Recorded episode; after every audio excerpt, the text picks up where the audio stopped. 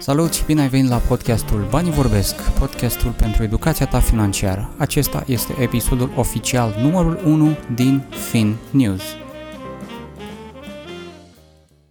Începem cu subiectul meu favorit, categoria New Banking.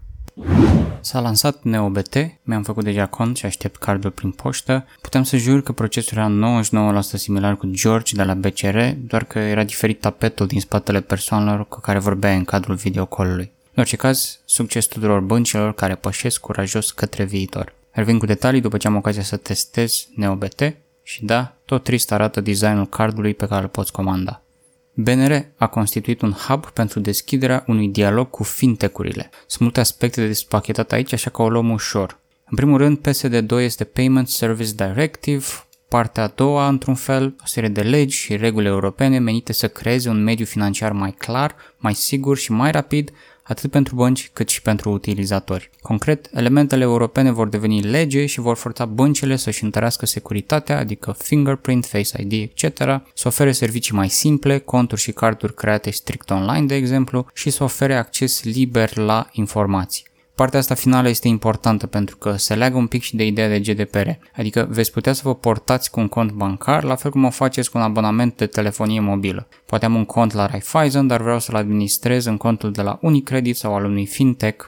PSD va permite așa ceva. Acest nou spațiu digital se numește Fintech Innovation Hub și va fi o platformă de discuții între BNR și fintech-uri. Sună foarte bine în teorie, dar finalul articolului subliniază de fapt motivația. BNR vrea să se asigure că fintech-urile nu sunt prea inovative și că au în vedere interesul clienților. Un fel de ce faceți mă acolo?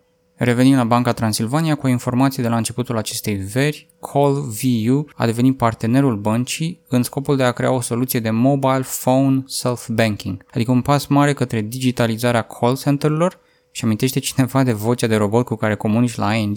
Dacă Banca Transilvania va continua să facă astfel de îmbunătățiri, se va duce o luptă foarte interesantă pentru clienți cu beneficii de ambele părți. Patria Bank nu se lasă mai prejos și lansează platforma lor nouă numită Patria Online Internet and Mobile Banking. Normal că online internet, altfel cum? Aplaud orice inițiativă de digitalizare, oricât de întârziată ar fi.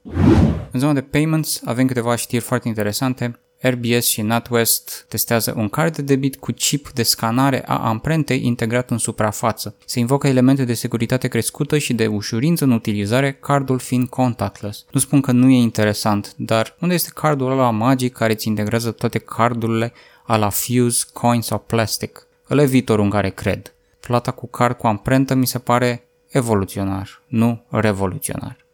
Startup-ul Tail înseamnă cashback până la 50% fără să faci nimic mai mult decât achiziții cu cardul. E disponibil în principal în UK și se conectează la un card Monzo sau Starling. Ce e interesant e că oferă Rewards API, adică orice bancă sau fintech vrea să ofere recompense clienților se poate integra cu Tail și are acces și la această funcționalitate. Deja Open Banking sună extraordinar de interesant din toate punctele de vedere. Nu poți vorbi de payments fără să vorbești de Stripe. Procesatorul de plăți îndrăgit de developeri a ridicat o rundă de investiții în valoare de 250 de milioane de dolari. Evaluarea Stripe este acum de 35 de miliarde de dolari. Ca și context doar, pentru că nu joacă în aceeași arenă, cel puțin nu deocamdată, evaluarea Revolut este de aproximativ 1,7 miliarde de dolari, adică de 20 de ori mai mică. John Collison, cofondatorul Stripe, a declarat că mai puțin de 8% din comerțul global se întâmplă online și Stripe își dorește să fie un motor pentru dezvoltarea economică globală nu pentru 2020, ci pentru comerțul ce o să apară până în 2030. O privire de ansamblu pe termen lung, cu planuri de expansiune în și mai multe țări europene. Ca de obicei, am doar o singură întrebare. În România, pe când? În zona de loans începem cu OmniCredit. OmniCredit a fost lansat în vara lui 2019, oferă soluții de finanțare pentru persoane juridice. Poți avea până la 80.000 de lei în contul firmei în aproximativ 8 ore. Rămân la părerea mea că nu e cea mai bună idee să oferi credite atât de ușor. Pe de altă parte, îmi place terminologia finanțare pe fast forward, de cine sunt eu să mă împotrivesc progresului. BCR și Qualitance lansează Casa Mea, o platformă digitală pentru credite ipotecare, prima de acest fel din România. Trimiți actele online, știi statusul dosarului tău, ai comision zero de analiză și 60 de rate fără dobândă la cumpărături la Ikea. Uite cineva care știe să se adapteze la piață și să-și prezinte oferta într-un mod coerent. Bravo BCR! Idea Bank a lansat în această vară un nou produs numit Idea Home, serviciu de creditare pentru investiții imobiliare. Totul sună bine pe hârtie până citiți secțiunea boldată chiar de ei legată de comisionul de analiză, 600 de lei. 600 de lei. Pot garanta că sunt cel puțin câteva zeci de fintech care oferă acest serviciu mult mai rapid și de vreo 100 de ori mai ieftin, dar hei, fiecare are dreptul să aleagă, nu? În zona de investments discutăm despre Lemonade, Google Ventures, Allianz și Triad Capital mizează pe Lemonade, nu, nu băutura, ci InsurTech-ul american, adică poliție de asigurare pentru locuințe și produse create 100% online dintr-o aplicație. Din 2015 și până azi a primit investiții în valoare de 450 de milioane de dolari, devenind un unicorn în valoare de peste 2 miliarde. Planurile sunt logic de expansiune în America, dar și în Europa. Goldman Sachs, Citibank și Santander investesc într-un serviciu de verificare digitală a identității. Truliu este o companie canadiană ce a primit până acum investiții de 80 de milioane de dolari. Ca orice business digital, se mândresc cu inovații în AI, biometrics și cloud computing. Și dacă vreți să vă speriați un pic, ascultați și numărul ăsta, 5 miliarde. Truliu are date pentru verificarea identității despre 5 miliarde de oameni de pe această planetă. În zona de Kid Money avem o singură știre și cum am uh, adus în discuție în episodul pilot, Revolut a făcut mișcări în direcția de carduri pentru copii prin Revolut Youth, anunțat la scară mică în decembrie 2018, va însemna încă un jucător pe această piață după Unicredit și Mastercard Young. De asemenea, în Regatul Unit deja activează produse precum Osper și Go Henry, acestea din urmă oferind carduri de debit pentru copii cu design foarte jucăușe. Astfel, similar cu restaurantele fast food, industria tutunului și băuturile carbogazoase, până și băncile și-au dat seama că trebuie să-și crească publicul și să-l atragă din copilărie.